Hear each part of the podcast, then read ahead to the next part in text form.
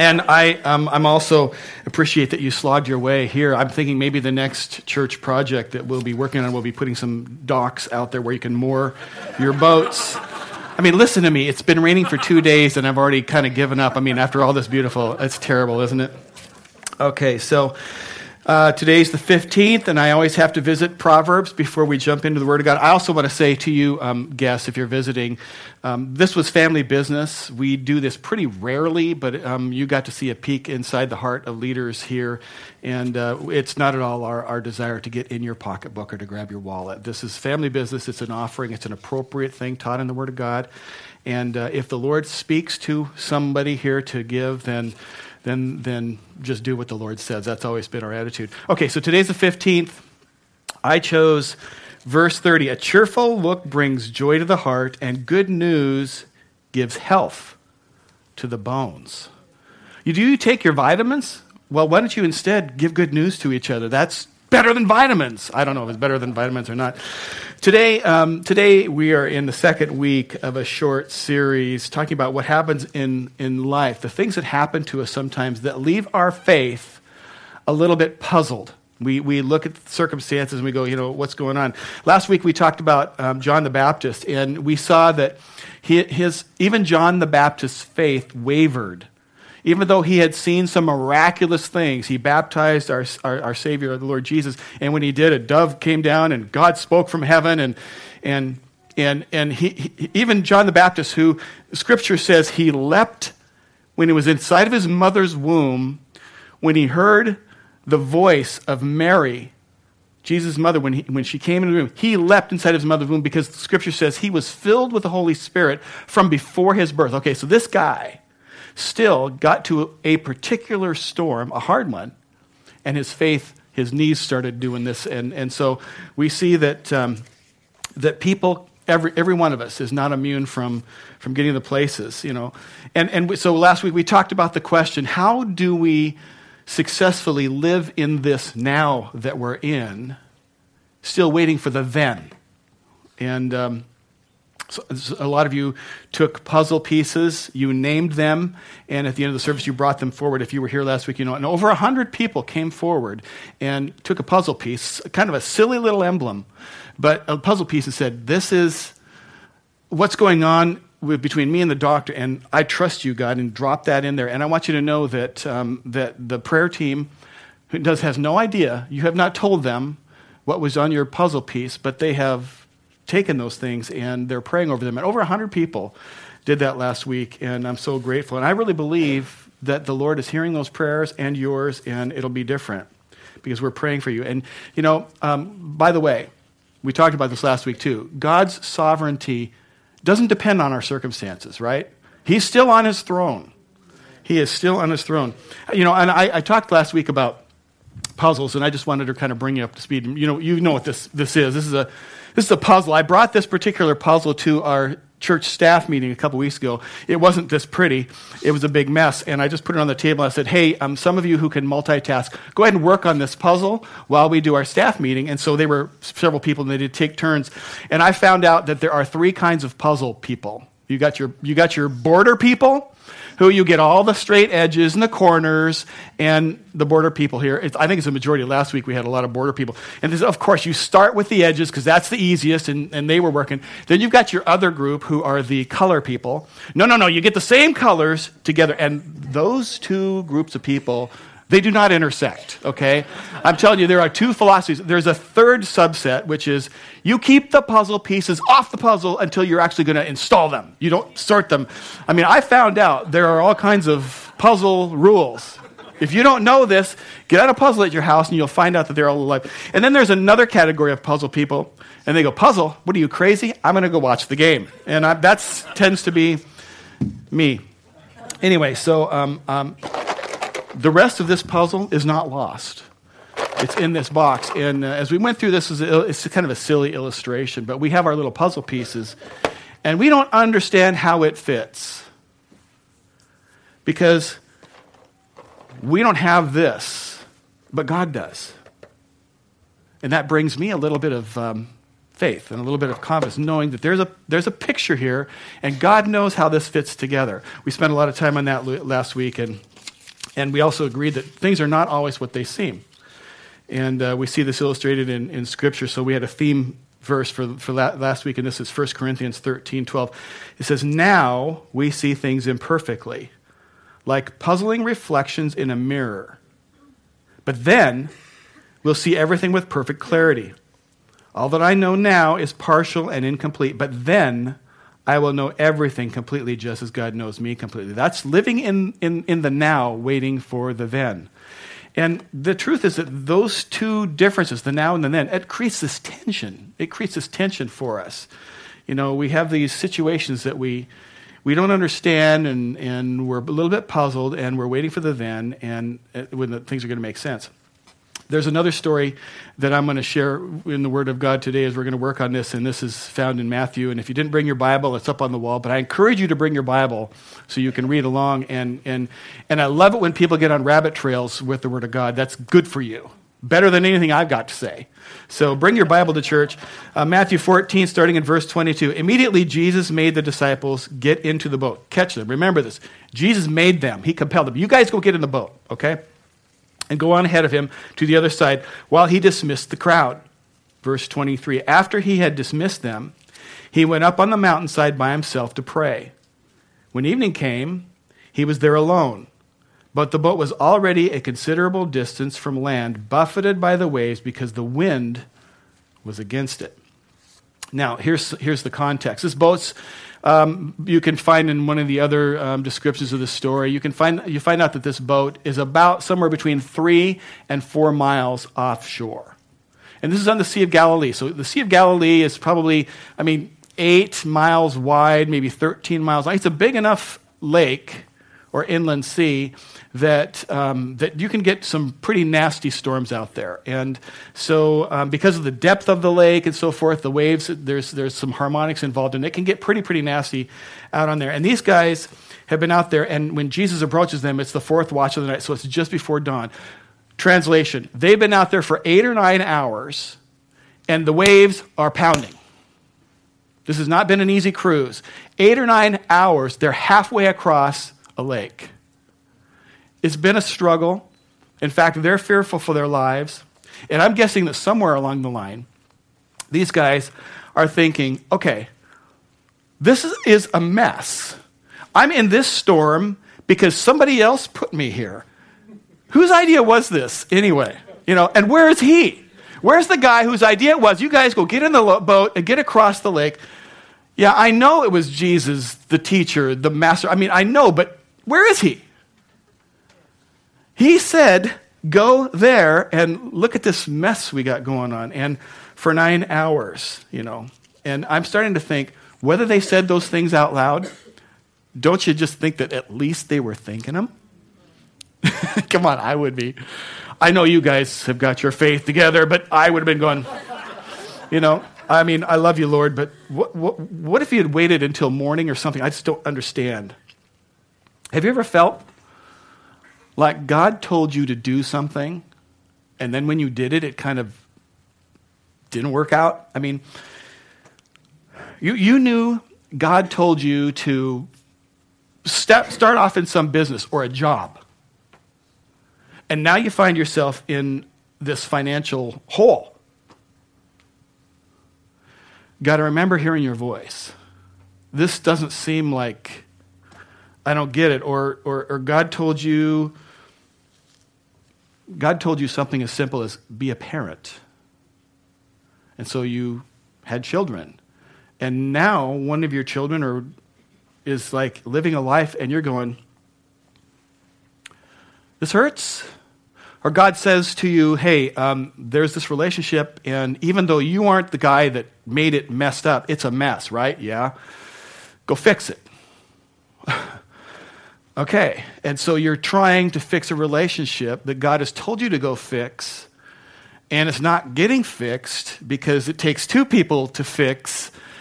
And in the not getting fixed, your heart's going, it hurts.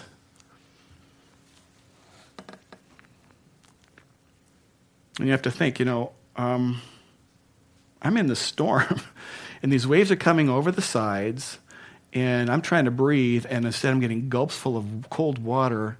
I'm choking. This is not fun. I don't feel good about my an hour from now. Um, the waves are pounding. Did Jesus overlook? Did he mess up by sending the? I mean, what, what, what's the deal here? Let's read on. Verse 25. During the fourth watch of the night, Jesus went out to them walking on the lake. When the disciples saw him walking on the lake, they were terrified. It's a ghost! they said, and they cried out in fear, It's a ghost!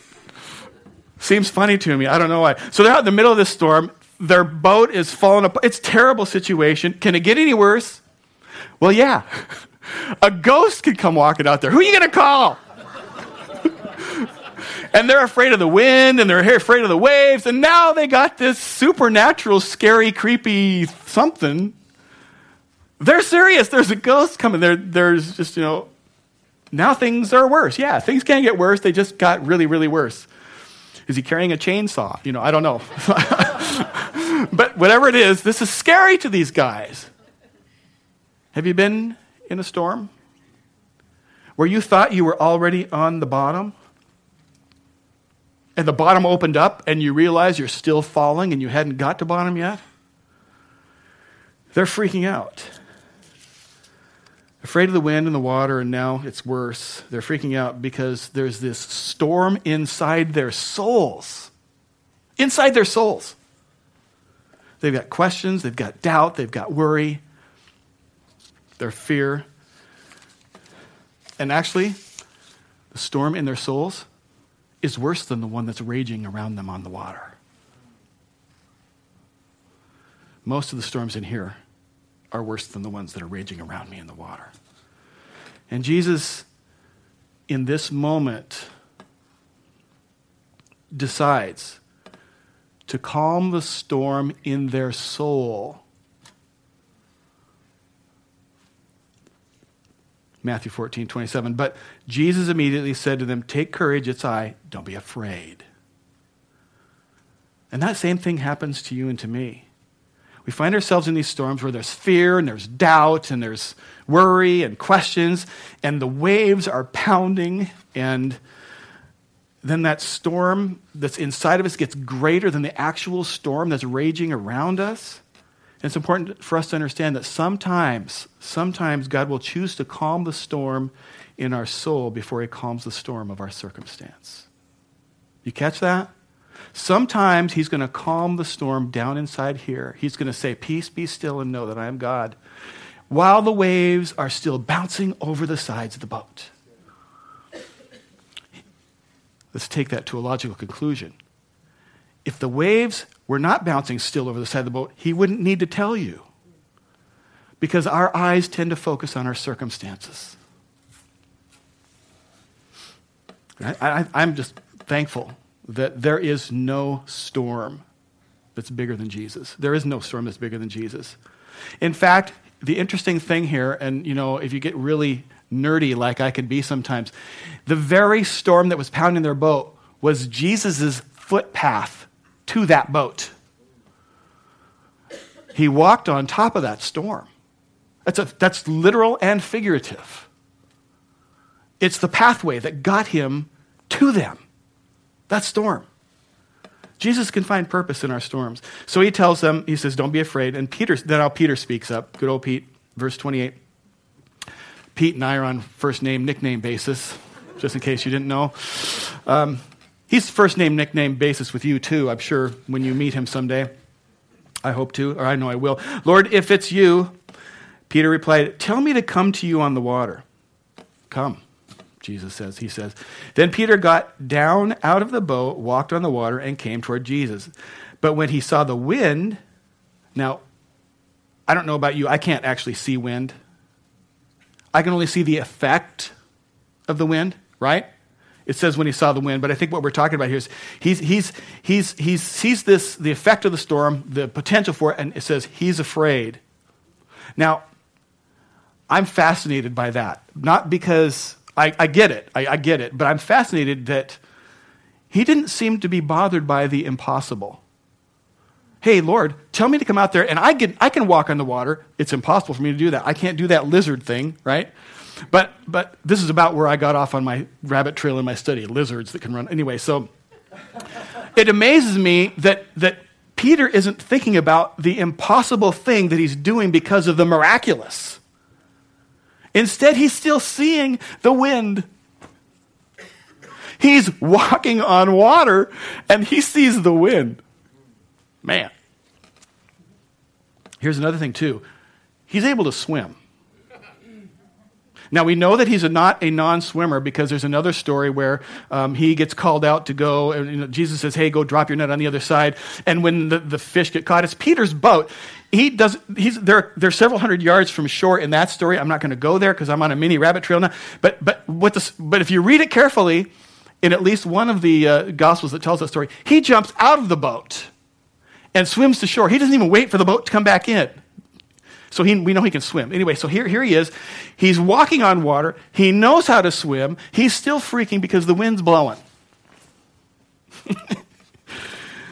he's afraid because in his mind he stepped forward to a, a what can happen? What can happen? What can happen? It's worse than this. It can even get worse.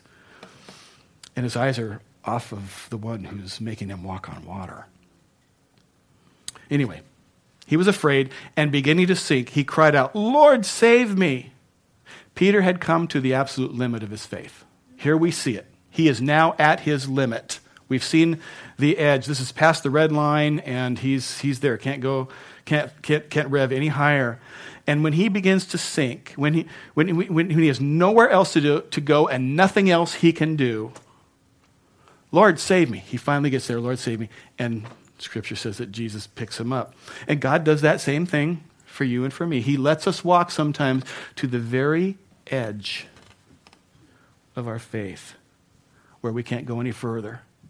We get right out there and we start to teeter and we start to feel like we're sinking. And at that moment, God steps in and reaches in and saves us and He picks us up.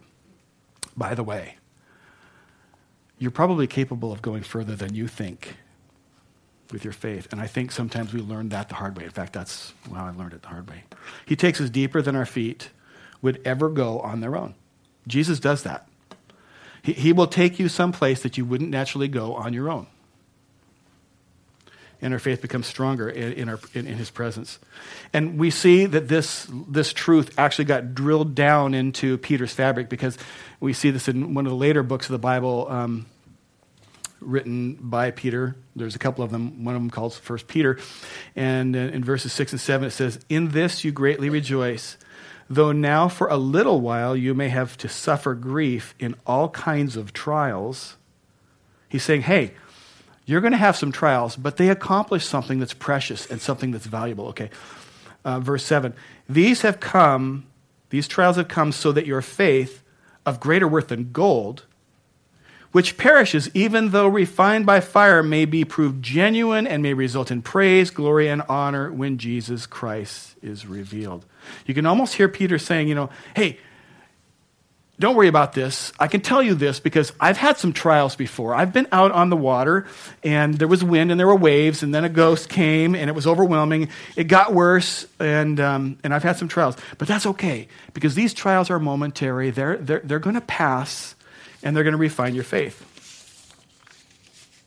Now, I know that there are people that the Lord brought here today to hear heaven speak to you these words Jesus' love will overtake you.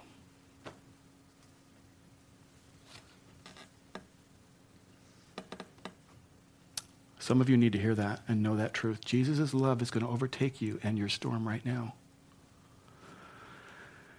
So Peter can say these things, you know, because he's been out on the lake, he's been in the storm, and he's seen the deliverance of God, and that deliverance is amazing. What gives him such conviction and some such passion? It's because he had been picked up exactly where his faith had run out. And then God carried him to a new and a deeper place of relationship with him. And Peter says, Lord, save me. Verse 31. Immediately, Jesus reached out his hand and caught him. You have little faith, he said. Why did you doubt? And when they climbed into the boat, the wind died down. Now, the prime miracle here, obviously, is the walking on the water. That's the famous thing. That's what the paintings are all of. But notice that there's something else that happens. They climb into the boat, and without Jesus saying a word, without him doing anything else, the storm calms down. All of a sudden, this thing that had been pounding on them for nine hours, it just stops. And I think there are many times in our lives when the storms that, that, that have, have, once they have accomplished their purpose, they end. They just end. And what was the purpose of this storm for these guys? We find it in verse 33. Then those who were in the boat, this is the disciples, worshiped him, saying, Truly you are the Son of God. And this moment, this scripture, this moment is the very first time in all of Scripture where all of the disciples, in one voice, unequivocally said, You are the Son of God. And that moment would have never happened without that storm. And that moment needed to happen because of what was coming for them. And their faith needed to be ready for what was coming. And these guys had seen him do some things. They'd seen him heal people, they'd seen him raise somebody from the dead, they'd seen him feed 5,000 people with no supplies at all. But this was different. This was personal. In the middle of the storm, Jesus had touched and saved them. And they declared it You are truly the Son of God. And that happens in us. That's sometimes for people where this becomes alive instead of what my mom and dad believed or what somebody else around me would teach. There's purposes in our storms. I love the scripture in Genesis 50 20 and I won't go to that. You can read it at some point. There's a great story that leads up to this, but there's a declaration in Genesis 50 20, and it's called the Genesis 50 20 rule. And that's this things that the enemy means for evil, the Lord can use for good. Evil things that happen in the world are not at the Lord's hand. But that doesn't mean the Lord can't use those and turn them into something miraculously good. Truly, you are the Son of God. None of them died. But their faith grew. Their faith grew. And when our storms, the, one, the storms that we have, get surrendered to God, when we finally take that puzzle piece and genuinely say, God, and we give it to Him and we mean it, those storms have now served an eternal purpose. There's something that goes deeper and stronger in our souls and our faith. Things that otherwise, sometimes our faith would just be lifeless and weak. It could even be pathetic. I mean, void of any real strength. So, so the question I'm thinking, and maybe you're already thinking this through, is what is it for you? I mean, maybe your marriage is in a storm right now. Maybe, maybe you're drowning in some kind of an addiction. Maybe you've got a health report that's not good, and the waves of bad news just keep coming a wave and then another wave and then another wave. And maybe you're, you know, maybe you've lived a little bit of life like I have, and maybe you have a list and you can think of them of storms. And I, I'm going to share briefly with you two of Terry's storms I've gone through. And I'd say these, these are two in my top five. And I don't rate them because I, I, I don't want to rate them. I don't want to say this is the most difficult storm of my life because I don't want to provoke heaven to let me experience something more difficult.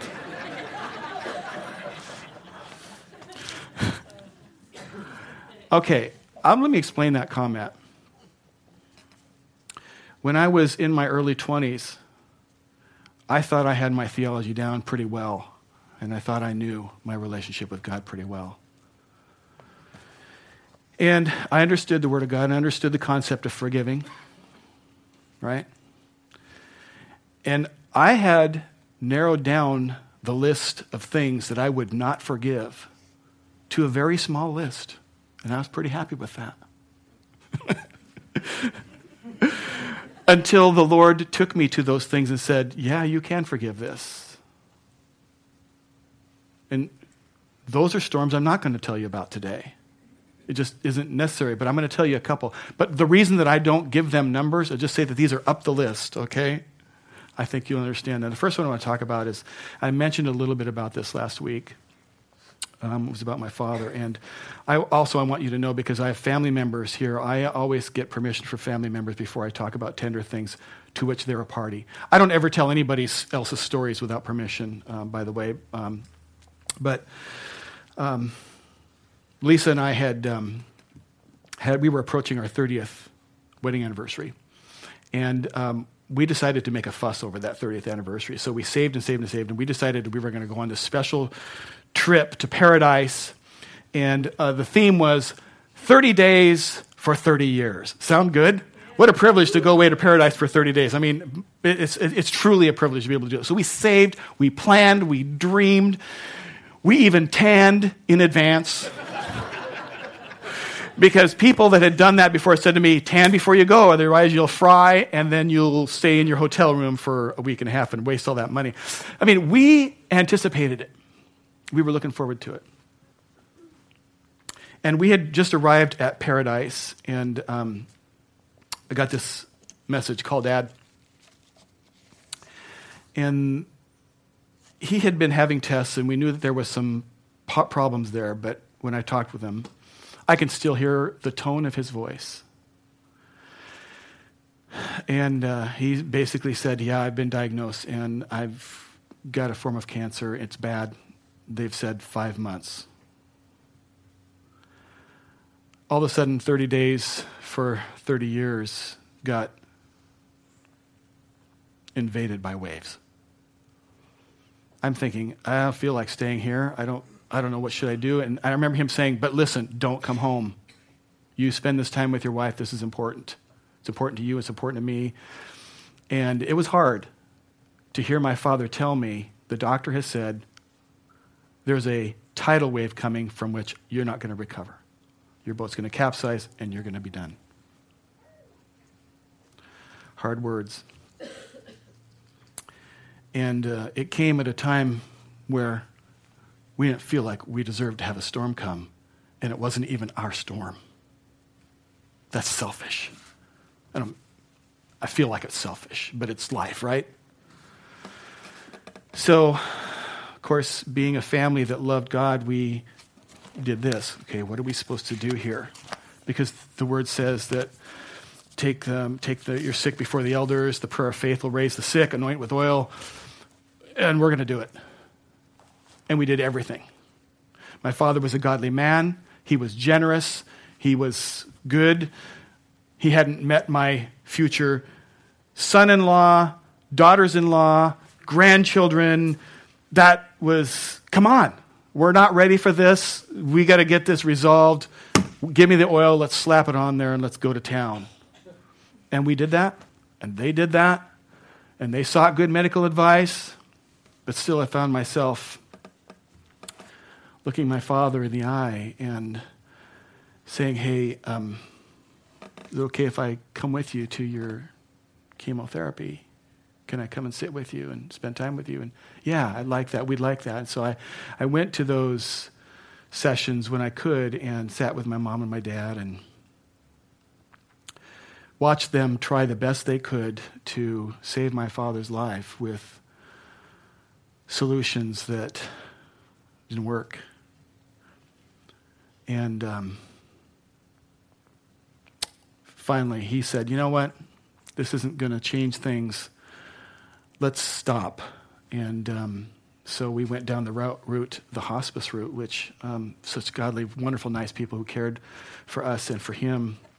And I had this conversation with him. This, I mentioned it last week, this private conversation, where I looked him in the eye and I felt like I needed to, to um, look my father in the eye and, and get down to business and, and I looked him in the eye and I said, Dad, are you, are you scared to die?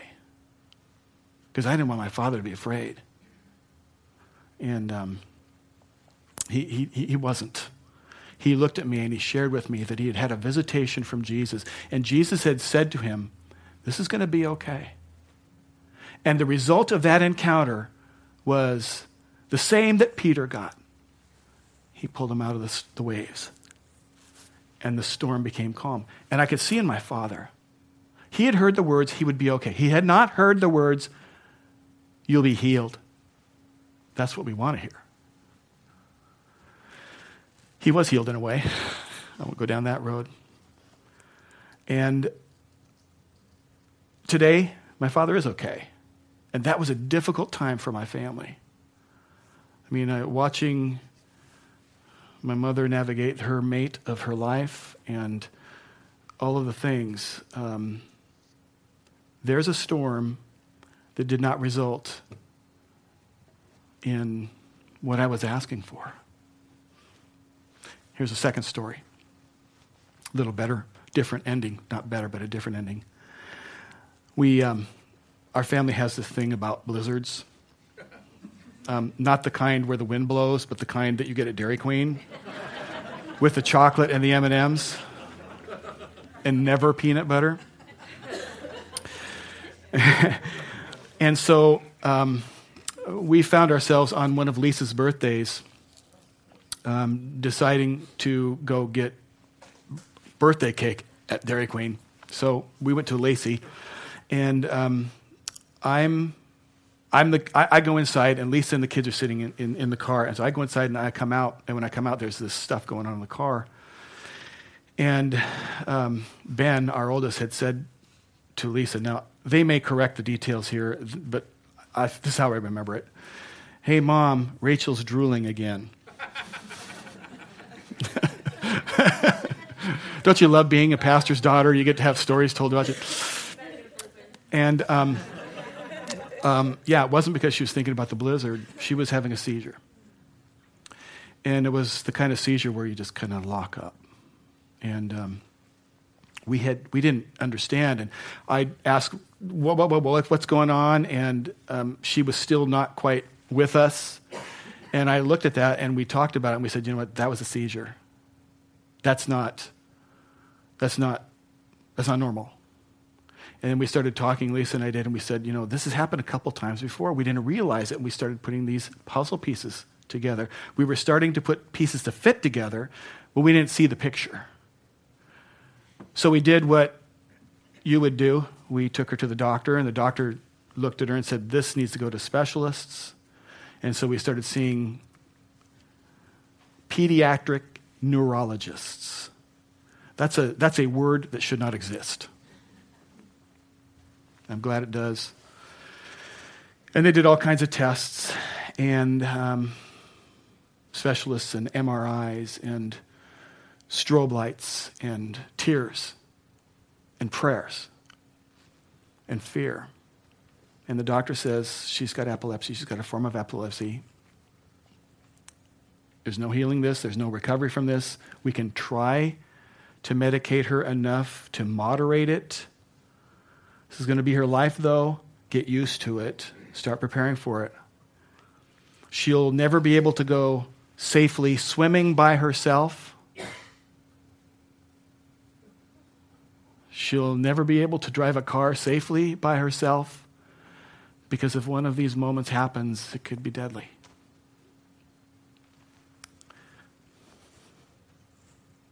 She was about that. This is a picture from about that time. We're camping here, reading poetry together. I don't know who that guy is, but he's got hair and it's dark. Um, and waves are coming over my boat and Lisa's boat. And Rachel's this little girl, and she, she doesn't understand like you and I understand the gravity of this. And I start having these conversations with God. Now, although I was a pastor on a church staff, these didn't sound like pastor talk, okay? They were real, though. Guttural. God, I'm serving you. My family loves you. Doesn't, the pieces, the colors don't match. This is not a border. I don't get this. And as I worked my way through my tantrums and my brokenheartedness, we also did the other things. We prayed for her and so forth. And I remember a moment where um, something of the absolute faith of God overwhelmed me as I prayed for at one point. And I knew that I knew that I knew that the Lord had healed her miraculously miraculously. Remember, the doctor said, There's no healing for this particular type. This is the way it is, this is the way it goes. And um, so, one of our appointments, I said, Hey, doc, we're doing everything you've said. We're taking the meds. You could do the tests. Um, but I believe my daughter's been healed. No, she doesn't get healed. I said, Yeah, but I'm a man of faith. I believe the word of God. We've prayed, and I know my daughter's healed. And I'm sure they've heard this from people before. It's called denial. And sometimes it's not because God does heal. And I remember sitting at one point with Rachel on my lap, and we were talking about prayer, prayer and had this conversation. And I said, You know, I, I really believe God has healed her, healed you. And her answer was, I know, Dad. And it was a childlike faith that wasn't following this father. It was because my heavenly father had spoken something into her heart too. We both knew. I'll cut to the chase. We went through and did everything the doctor said, and we said, She's healed. They said, No, she's not. I asked questions. What will it take for you to say she's healed? He said, gave us, gave us a list. Do this, this, this, and then after this, these tests, we'll say she's healed. So we did it. Took two years. Is she healed? Uh, can't explain it. I said, okay, we'll be back. We did the tests. We took the meds another year. It's gone. Doctor says, she's healed. She's healed. Praise God. Praise God. Now, why did I make my point with two stories? Why two stories? One where the storm ended when my father died. He wasn't healed. And the other where the storm ended where my daughter, my precious little girl, was totally and miraculously healed. Why two stories? I'll tell you why. I, I, in my mind, the thing is that the outcome of both of those stories is exactly the same. They're both okay. They're both a good ending to the story. I heard this song, um, and you, maybe it's familiar to you. It's, it's by a group called Hillsong, and the name of the song is called Oceans. And the lyrics um, in this song, they go like this Spirit, lead me where my trust is without borders.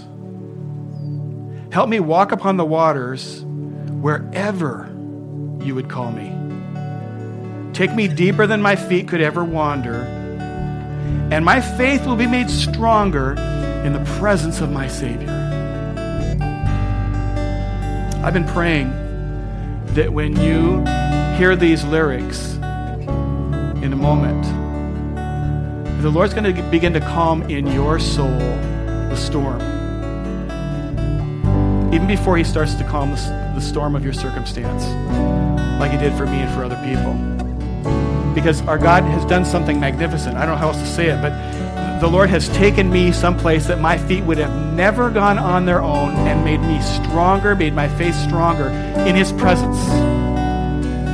He did it for others. He, he did it for Rachel, who I know now has a lifetime of faith that's different than it would have been without that healing. So I ask the question what is it for you?